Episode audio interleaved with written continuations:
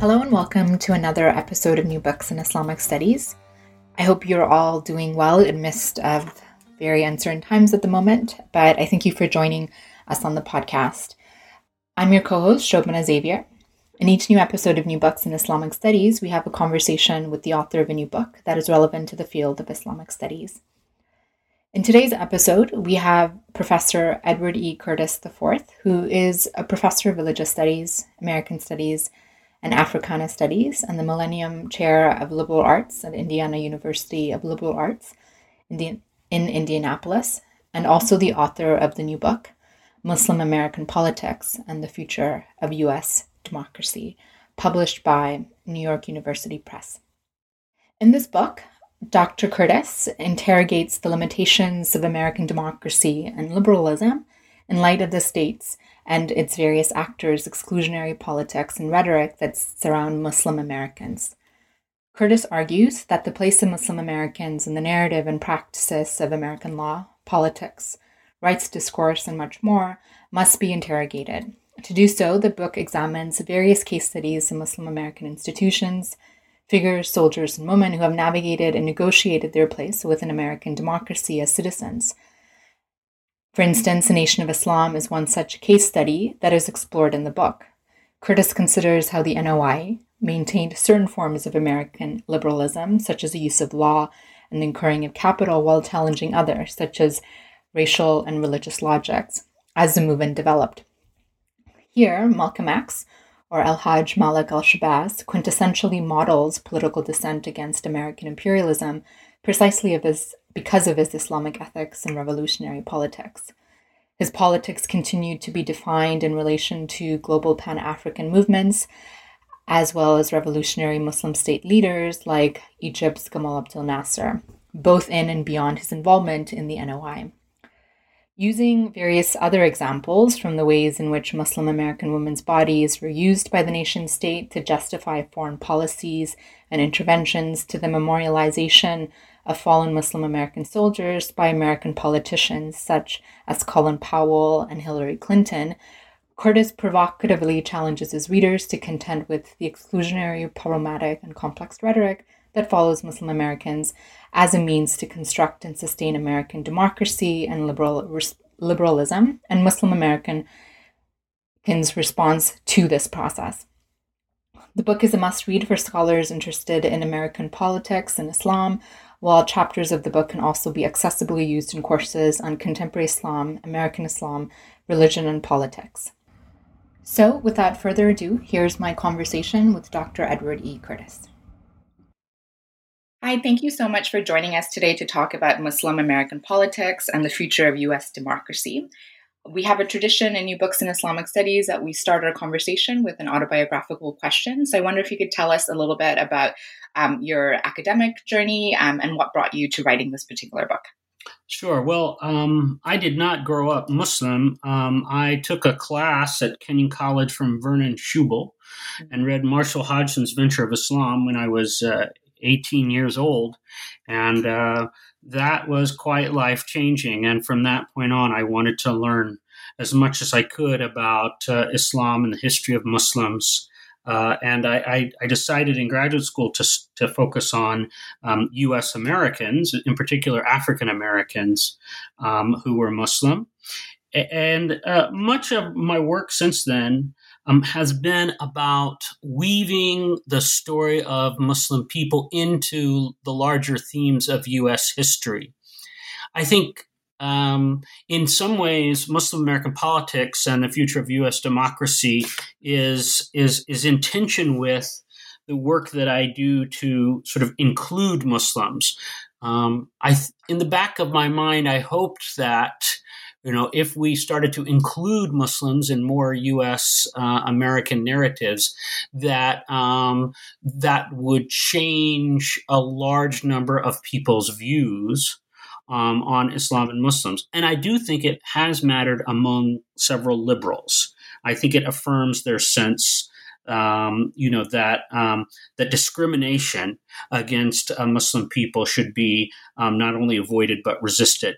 But we know that there's a large percentage of the population in the United States um, that is resistant to narratives of inclusion, and increasingly um, i wanted uh, it came to me that some of my scholarship should take the radical approach of my own political activism and uh, and try to explain why it was that the politics of liberal inclusion just weren't working to make muslim americans full citizens in the united states and that's really the question that you're engaging with in terms of American liberalism and questions of dissent and political engagement.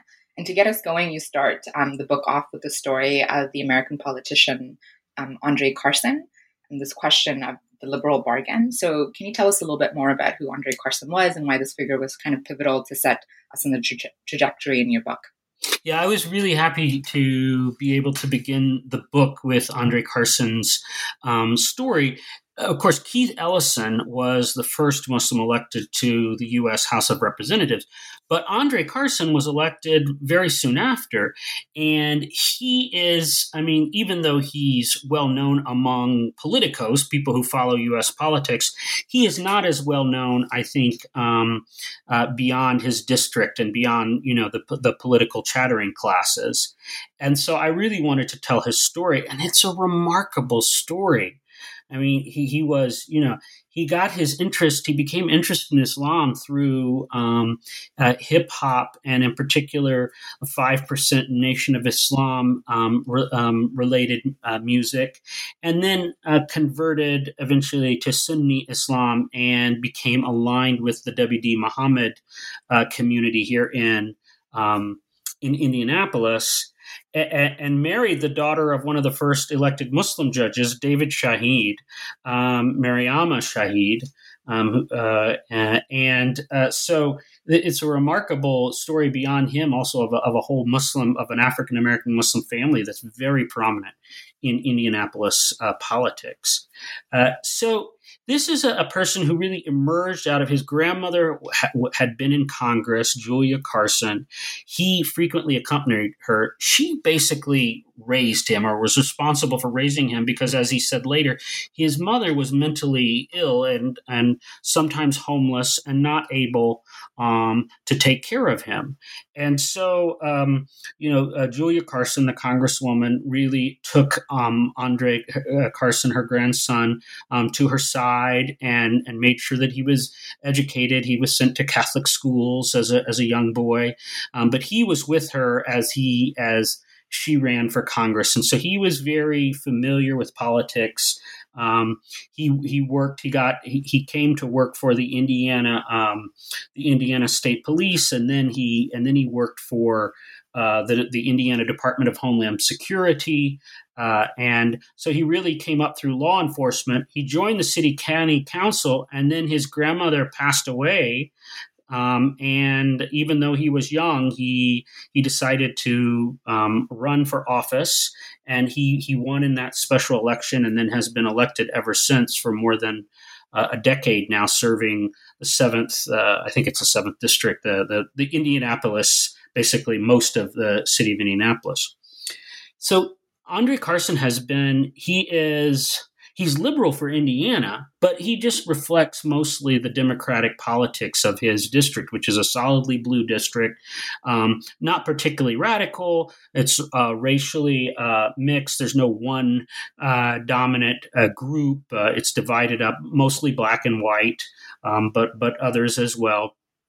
And he um, uh, especially at first, he was very, very careful to try to, um, uh, when it came to issues about which Muslims um, are concerned, to not um, make too many waves. So he really reached out to the Jew- Jewish Community Relations Council on Israel, for example, and even voted for a pro-Israeli resolution, uh, which is uh, which Muslim uh, Muslim uh, constituents, but also Muslims around the country, let him know about how displeased they were. Since then, he has come to advocate for a two state solution um, between Israel and um, Palestine.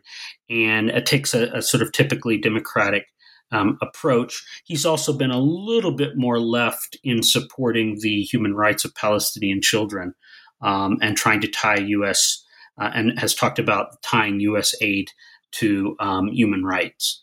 So uh, he's he's very careful. He's cautious. He's middle of the road, and yet and this is where this is where you know this is the kind of transition in the book and yet even he is attacked as fundamentally um, as as as perhaps by the by the far right or really by the right it's no longer far right by the right like senator ted cruz uh, he was attacked in this in a senate hearing as an agent of the muslim brotherhood in the united states as part of a conspiracy to uh, bring about the muslim takeover of the country. Uh, this is a remarkable moment um, that I detail in the book when when this is entered into sworn testimony in the Congress that another member of Congress is a traitor to the country, and he's a traitor because of his religion. And it, even though he has not lost his seat, it shows, it helps me to illustrate the tension that no matter what one does as a Muslim politician or as a Muslim American, no matter how integrated one is, no matter how assimilated one is, how powerful one is, there is still the question of whether or not Muslims are really true Americans, about whether they are traitors, about whether there's something, there's still, they still are attacked as being a foreign presence in the country, even though Andre Carson, as an African American, couldn't be a more representative American um, uh, in, in, any way, shape, or form. So that that helps me show then the limits of inclusion, even for those who are powerful. And of course, the book then goes on to show much more uh, serious and horrible violations of Muslim human and civil rights in the United States and how their citizenship is essentially second class. Hmm. Yeah, and the examples you use are fascinating. And so I wonder if we could get into some of these examples that really um, showcase some of the tension in terms of political engagement and the kind of the ways in which the bodies of um, American Muslims are policed by the state, by policies, by um, legal discourses. The first one that you talk about is a nation of Islam, which you've um, uh, written a lot about. Um, and one of the things you do in this book, particularly, is to think about this moment, um, kind of, you know, pre the death of Elijah Muhammad and as the Cold War and the um, as Warith Deen Muhammad takes over and really raise these important questions about how do they both maintain these forms of kind of challenging um, American liberalism, quote unquote, but how also there's kind of an institutional transitional moment where they they no longer are you know um, challenging it, but have also kind of um, become part of it. Um, and so I wonder if you could say a little bit more about that. Yeah, so I mean, there was, if you think about, if you go back to the 1950s and you think about um, the Cold War between the United States and the Soviet Union, um, the typical American politician, whether Republican or Democrat, was a liberal in that they were defending the rights of uh, of people to free speech, free assembly, property, the things in the Bill of Rights, right, and in the and and more generally associated with um, w- with with the liberalism of the Enlightenment era of the 1700s. They were defending that in contradistinction to communism and socialism and um, and and this is the era um, that has famously been called the consensus, in that there was you know very strong um, uh, support from both Democrats and Republicans, whether it was Dwight Eisenhower or John F. Kennedy, for defending the American system of liberal ideas. Uh, now, in many ways, and I'm not the first to, to argue this, the Nation of Islam was perhaps the single most prominent voice of dissent against that liberal consensus in the 1950s and early 1960s. Because that consensus was built not only on the idea of opposing uh, socialism and communism, the, the liberal consensus was, was built, first of all, on the idea that religion okay, would be something that would be acceptable in religious freedom, religious diversity, so long as it never challenged the state in any fundamental way. So long as the loyalty, first and foremost, was to the flag of the United States and to the United States nation state, and not to the nation of Islam or any other community that would attract uh, people's uh, attention and loyalty. And so, and so, first of all, Elijah Muhammad and the Nation of Islam said, "No, no, we're not Americans." Right? Uh, Malcolm X famously said that you know something like the rock. Did, we didn't land on the rock; the rock landed on us. So, first of all, we're not Americans; we're Muslims, which for them meant the same thing as black people. Muslims and black. To be Muslim and to be black was one and the same. Of course, for some listeners, they might say, well, that doesn't sound very Islamic to me, but that's indeed the teachings that they had. They opposed very much the, the quiet endorsement of Christian dominance as part of the Cold War liberal consensus. Um, and and and very much advocated the rights of Muslim prisoners and others uh, using liberal access to the courts, but saying that that um, the saying, but but calling out the hypocrisy and saying on the one hand there was um, there was religious freedom, and on the other hand, black Muslims weren't allowed to fast, pray, uh, have access to religious materials and meetings in the same way that that Christians were in prison. Uh, and and and in the 1960s, they won some of those uh, cases, both um, in federal and state courts, which became precedent setting. Uh, as uh, ironically as buoying the liberal project, as guaranteeing the liberal project. So, so one of the things, as you point out in the book, is uh, I'm trying never to make this a case where there are just a bunch of liberals and a bunch of anti-liberals. Liberalism is so much a part of American rhetoric, American tradition, and American um, structures that it is very hard to be completely against it or not influenced by it in some way, shape, or form. Um, it's it's it's deep it's, it's deeply uh, hard to, to to become divorced from it, right? So the so the nation uh, so the nation of Islam you know became this voice of dissent, and then most importantly, as the in the 1960s um, and represented more by Muhammad Ali than by Malcolm X. And um, towards the middle half of the 1960s, the Nation of Islam became a preeminent um, source of opposition to the Vietnam War. And Muhammad Ali's willingness to go to prison and give up his livelihood and his heavyweight crown rather than become be inducted into the US Army was a symbol that there was no more important global symbol of opposition to the Vietnam War. And, and of course, Ali explained that as saying, you know, I, I'm not going to go and fight other people of color when my people of color, black people, don't have freedom in the United States. And so the, this group was seen as radical. It was followed by the FBI. It was suppressed by the FBI. It was the FBI tried to tear it apart through its counterintelligence program in the uh, Johnson and Nixon administrations. They did not succeed. Uh, uh, they may have altered some parts of it, but but what's interesting about it being radical, it was radical in its ideas. It was not offering any kind of direct military or criminal opposition to the nation state. It was all on the battlefield of ideas. And those ideas of dissent were so powerful that the federal government was willing to violate its own uh, supposed commitment to um, rights for all in order to shut down, to repress the, the movement, or at least to blunt its impact and power. And that's, and again, one of the other lessons is that liberalism doesn't extend oftentimes to all people. And the people, ever since the beginning of the United States, have not often included Muslims or African Americans. They don't they, they don't qualify as people in the same way that other people do.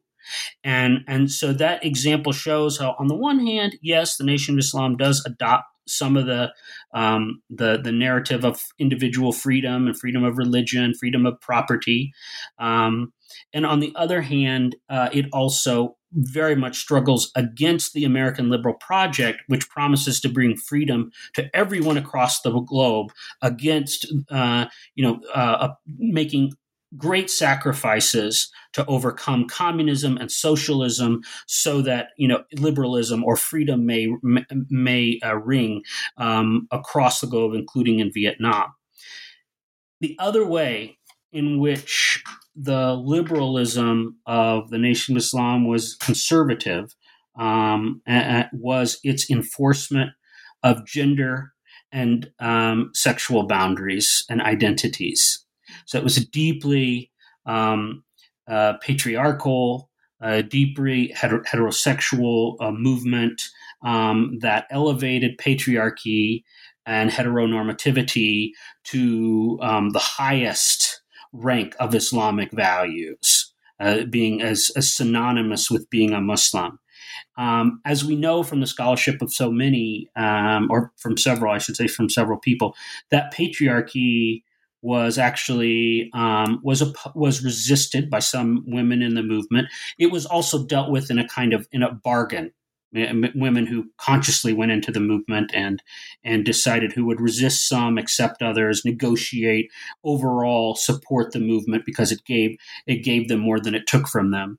Um, but overall, you know, there's no doubt that, that at the leadership level, including w- women who were in leadership, this was a, a, a, patriarchal movement, and that was a very typical bourgeois liberal um, form of polit- a political community. This gendered um, this gendered community that that sustained heteronormativity. So it didn't challenge uh, that, but sustained it. Uh, and still, they were seen as radical by the federal government and by many Americans, both black and white liberals, um, because uh, that form of, of patriarchy and heteronormativity was clothed with veils and bow ties and in suits that were not seen as typically American, but were seen as foreign manifestations on American soil. Mm-hmm. And that's really, I think, the, the discussion in this chapter around gender and sexuality and then capitalism is really fascinating. And then this really sets us up to go to uh, Malcolm X, because I think Malcolm X is a really fascinating example that you discuss in terms of how he embodies maybe the ideal example of dissenting um, um, by being a Muslim American and responding to liberalism, and how he really grow outgrows um, the Nation of Islam because it wasn't revolutionary enough, despite the fact that he had issues with Elijah Muhammad. So, how do you place Malcolm X in all of the discussion that you're having, particularly around um, Nation of Islam, but also broadly around this question of American Muslim politics? Yes, so Malcolm X is at the center of the book in many ways. I mean, there's no more important uh, voice of resistance to Muslim American liberalism than Malcolm X, um, for me at least. And um, I think you know because he recognizes the problem of the of the Muslim American liberal bargain. He he knows that, or uh, uh, he knows that until the U.S. ceases to be an empire, ceases to conduct military to control the political destinies of what today we would call the global South, which he called the dark world until that time, there would never be freedom not only for Muslims around the world, but also for Americans. Because any American who was tagged with, associated with um, being uh, foreign to the white supremacy in the United States would never be able to achieve full equality in the United States. He linked domestic liberty to to foreign uh, intervention, and that was very very Im- important, I think. And his example still calls out to us because we still very much live in the world in which he lived, and an American power abroad has only grown since then. In the 1960s, American power was checked by the Soviet Union. Now, we've seen in places how U.S. direct uh, U.S. military power is limited. I mean, no power is unlimited, but the United States is is is arguably more powerful in military um, ways today um, than it was in the 1960s, with the absence of the without the Soviet Union here today, and so and so he knew that, and then he he also knew he also knew that um, he could not abandon um, other African Americans and just focus on Muslim uh, liberation. because, and so his politics were much more akin to those of Gamal Abdel Nasser than they were to um, some of his uh, friends in the Muslim Brotherhood movement, um, like Saeed Ramadan, who focused on individual, more liberal kind of miracle narratives. If everyone would just convert to Islam, um, we would, and uh, we could, uh, and this is unfair to Saeed Ramadan, but this is what this is what Malcolm X said about his. You know, you can't expect you can't expect this to solve the problems. The problem goes beyond that kind of religion, he said. Where the, the religion of Islam that he was that he was advocating and that he came to really identify with as he studied under the guise of the Supreme Council of Islamic Affairs in Cairo, Egypt, um, was that um, Muslims should care about the liberation of all, whether they're Muslim or not. That's what the ethics of Islam required, he said. And so he also, in order to be a good Muslim, then uh, you you had to also uh, focus on um, uh, you had to focus on the liberation of black people all over the world, uh, including the United States.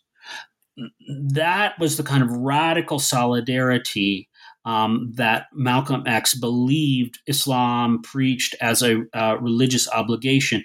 It was also very politically pragmatic and visionary for our own time, in that what we have seen over and over again is until um, uh, and until everyone is free, no one is truly free. Because if anyone can be tagged as somehow outside of the body politic, as foreign to the body politic, as a lesser racial class, then their basic human rights are vulnerable. And so, um, from Malcolm X, one of the things that you do is kind of you take a little bit of a shift um, and really thinking about um, the role of Muslim women, but also, you know, the everyday embodied experience and kind of also the transnational experience uh, based on a lot of the work that Zareena Grewal has done. Um, and in chapter four, you introduce us to, um, and I know they are pseudonyms, but the stories, broader stories of Kelly, Ellen, Bayoun and Khadija. And these stories are used to kind of tell the, the narrative of what happens when there's movement and transnational um, engagement with, um, with other parts of quote unquote the Muslim world involved. And when women are um, at the center of those experiences. So, can you tell us a little bit about why you decided to do um, this kind of more of an ethnographic or interview process for this chapter and what your experiences was and what you're trying to get at um, really in these stories that you're telling us?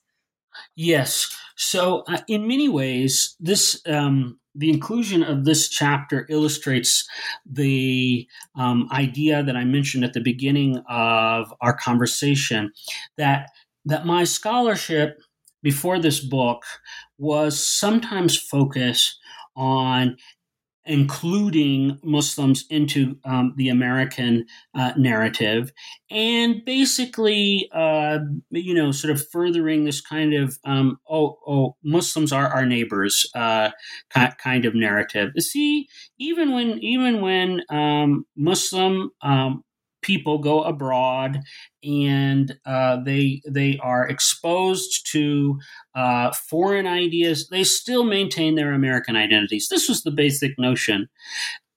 I include it in this book in part because I realize I think it's a lesson in how much liberalism was shaping my own um, research design uh, and my own. Um, and I try to listen to those voices again. And this happens. You do ethnographic work, and then only years later um, do you realize um, you, maybe you change your interpretation of it, or you realize why you think it's important. And so in this case, it seemed to me that we were all being uh, both me and the four my four interlocutors we were all being very careful in the way that we were talking to make sure that we would come across as loyal to the United States.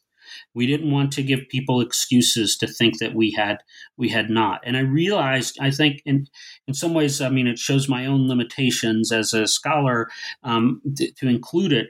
But it also, but what I also picked up on was a kind of everyday resistance to the dehumanization of American liberal interventions in the Middle East, uh, in Asia, uh, in um, all across the world, uh, in particular war making and the support of um, uh, Israeli occupation of Palestinian lands.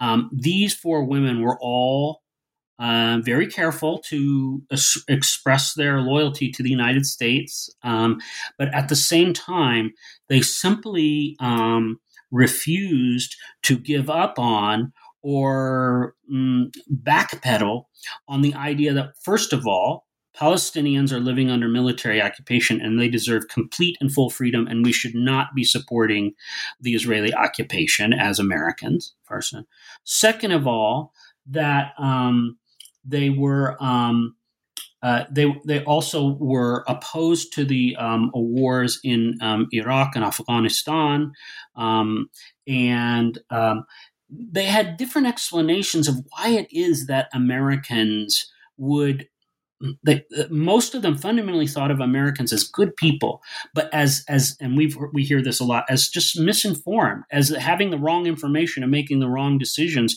based on bad information. Because why would an American want to hurt um, people in Iraq um, so badly when Iraq really didn't pose a national security threat and had nothing to do with 9 11? Uh, and uh, so, the, um, uh, but for one, for Kelly, I, I, vividly remember her only explanation was it must be Satan. This must be a moral failure, a failure of the moral imagination on the part of Americans. Because why else would they do this? Why would good people do bad things like this? Um, so there was a real, you know, a struggle to to understand um, to un- to understand this. But then there was also a kind of resistance um, I saw in the um, everyday living, people had different, um, these four women had different approaches to issues of Muslim piety, um, to the uh, different explanations for why they would wear um, scarves, hijabs, uh, different explanations for why they prayed either alone or together in congregation.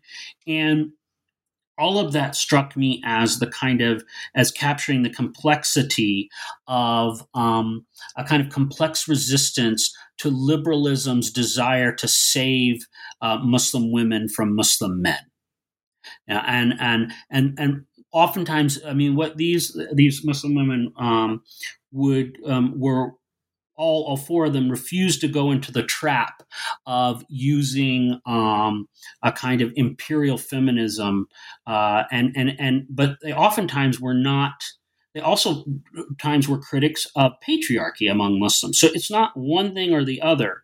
And I wanted to capture their resistance to the the, the way in which their bodies were being used to excuse the occupation and, and military action against Muslims abroad, um, but that they also um, that that it was complicated and they were not simply putting up some sort of blind defense of Islam or Muslims, but we're poking, we're pushing, we're questioning against um, patriarchal practices among Muslim communities. It was a very fascinating um, chapter, especially to hear the voices of the women that you spoke to. And I think a lot of this culminates in the final chapter. And I think one of the most provocative chapters of the book is um, really engaging with this question of the myth of the Muslim fallen soldier, really raising questions of US foreign policy, um, and you uh, tell us the stories of um, two individuals, one from 2008, um, Kareem Khan, and the way that Colin Powell used his story or his myth.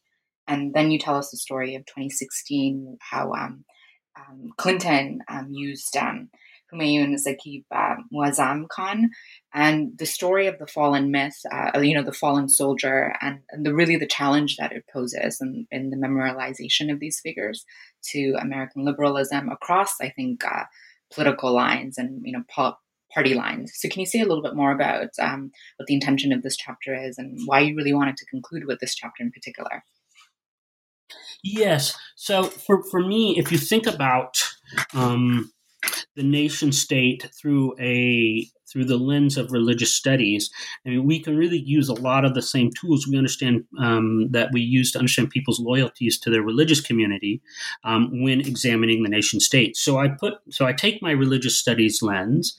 Um, inspired by Robert Bellah's civil religion and the scholarship of other people, and try to understand in what way the religious like devotion of Muslim Americans to the nation state was or was not producing results for them in terms of protecting their liberties. Mm.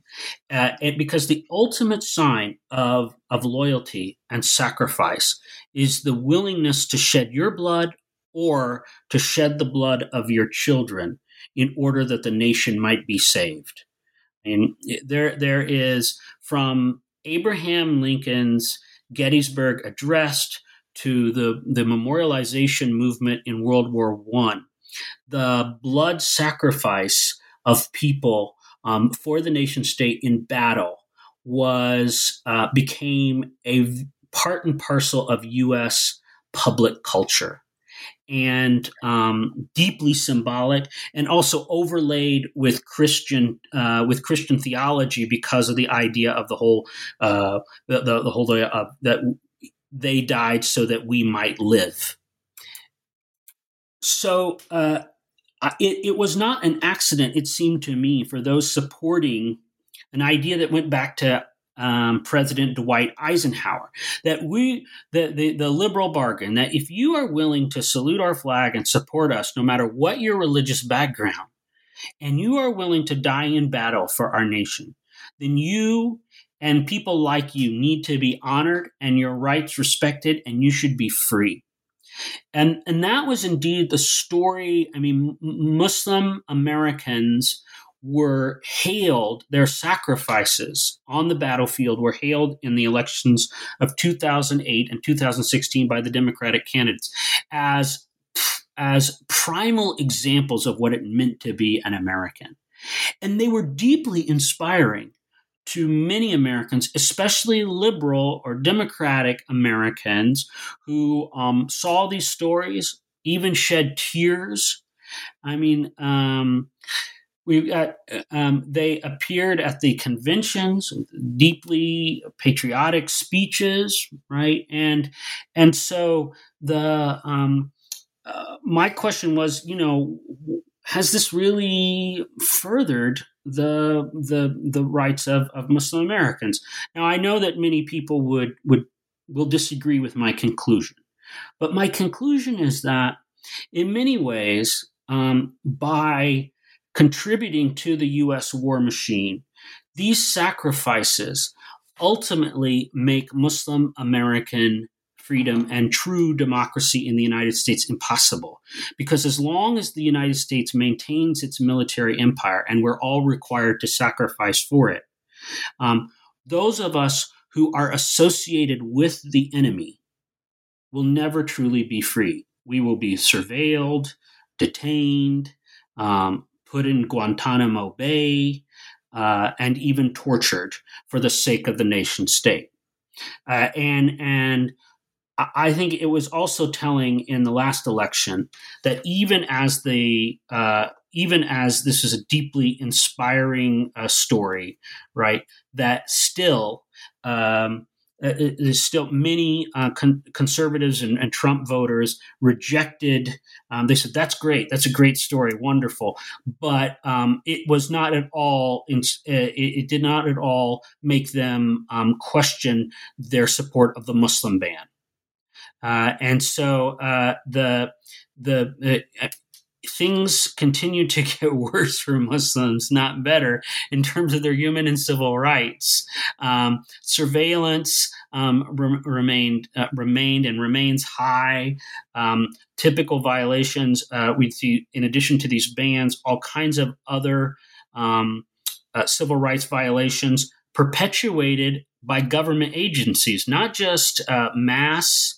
Uh, you know, and person to person grassroots kind of uh, discrimination, but structural discrimination uh, coming from the government has increased since uh, 2016. So the, the the these stories, while inspiring to many of us, are also ultimately uh, legitimating the um, the current system, which uh, discriminates against Muslims and makes the freedom of all impossible. And I guess, I mean, after I read this chapter, and I'm sure others will feel the same. I mean, you kind of feel um, sad or like, you know, there's no point and how do you defeat the system if the system is so big? Um, and you kind of help us through this in the conclusion um, in terms of, well, what's next? And raise this question of, well, how, what does dissent look like and what is the way forward? Um, and you bring us to the case study, a very contemporary and um, important one, of the story of um, Linda Sarsour, um, the Palestinian American Muslim. Um, and so, why do you want to end on this case study, and why is this important in terms of um, looking forward beyond the book and the implications of what you're arguing in the book? Yeah, I think you know, sort of um, uh, um, simply put, going and get al- getting along um, may work for some uh, people for some time. But if we really want to make the United States a democracy, we, we must have a more radical challenge um, to American empire, to American militarism, and to American racism. And I wanted to uh, bring up Linda Sarsour's example, not to um, single her out as uh, the person who should lead this movement, but rather as someone who had taken these uh, positions publicly um, and um, had had actually achieved some amount of success in conventional U.S. politics, in particular um, on the left wing of the Democratic Party with Bernie Sanders, uh, and also what the cost of doing so um, is. So the, the cost, of course, she's had multiple death threats against her and her family. Uh, it is not to be undertaken lightly. And even then, she's still a conventional political operative uh, that is operating within um, the U.S. political system. Uh, and, um, and some, for, for some um, Muslim radicals on, um, she won't be uh, uh, enough, perhaps. But I think that for, for many of us, she is she, her bold activism, her um, the, her willingness to put her body on the line, and um, um, through both direct you know action in terms of sit-ins uh, and marching, but also to a- agitation and consciousness raising, is an example of dissent um, that, if not self-congratulatory, does represent. Um, the most realistic path to change the country. And I think, you know, we are not we cannot control these outcomes. They are so big, as you say. I mean, the, the system is so big and overwhelming, and the patterns are so deeply held. But um, I do think that Linda Sarsour is an example of someone who's simply called to do the work uh, and, and, and, and do it the best she can. Yeah, and I think ending on her note and the words that you left us with, I think um, really helps kind of process the case studies um, I'm very mindful of your time and also the time that I'm, I'm taking from your family. Um, and we, uh, as we conclude, usually what we do is we ask questions about what you're working on next. Um, it seems a bit futile to be asking that these days, um, but I wonder also if that's helpful. Um, and so, are there things that you're thinking about next, or are you hoping just to take a break because you, um, you know, because you deserve it? what What are things um, looking like? I am knee deep. I am knee deep in a um, in a history of Syrian Muslims in the American Midwest, the people who worked the the Barker Railroad Car Factory in Michigan City, Indiana, and established a Shia mosque there. Mm. The folks who, who who went out to North Dakota and South Dakota and became dry wheat farmers um, and established the the mosque in Ross, North Dakota. Um, I want. I'm writing a history of them, a social history to recapture what their day to day lives were like. And I'm really enjoying uh, being in the archives. Uh, so much has been digitized. So much has changed since I was trained in the 1990s. So much more is available now to understand uh, to understand their lives. And I've also launched an Arab Indianapolis project. It's uh, about both Muslims and Christians who came here in the 1890s. Um, and I just discovered, for example, uh, two days ago that the historic heart of Arab Indianapolis is currently situated under Lucas Oil Stadium, the home of the Indianapolis Colts. Uh, and so I'm going to be doing, I do, um, even though I, I, this is sort of going back to my uh, other uh, project of including um, uh, Muslims and, and others in um, U.S. history, weaving them into the major themes. I do think that there is a especially in, in, in troubling times like we are, uh, for me at least, uh, discovering their stories, understanding their lives and all their complexity, um, and not necessarily putting religion first, but putting these people first, is um, is bringing me a great deal of inspiration and hope. It's beautiful, yeah, and I'm so grateful for your work. I've you know been reading it as a grad student till now, and so it's truly an honor to have spoken to you, and even more so, um, particularly as so many things are going on. So I appreciate these conversations um, even more. So I thank you and your family, especially, for um, helping arrange this conversation. And I hope, um, wish you all the best in the days ahead as well. Thank you very much. I really appreciate your attention to the book, and um, it's a real honor to talk with you. And I wish you and yours well too. So that was my conversation with Edward E. Curtis about his book Muslim American Politics and the Future of U.S. Democracy. Thank you so much for joining us um, and listening to the conversation. And um, I wish you and yours all the best uh, for the days ahead. Um, wish you much health and safety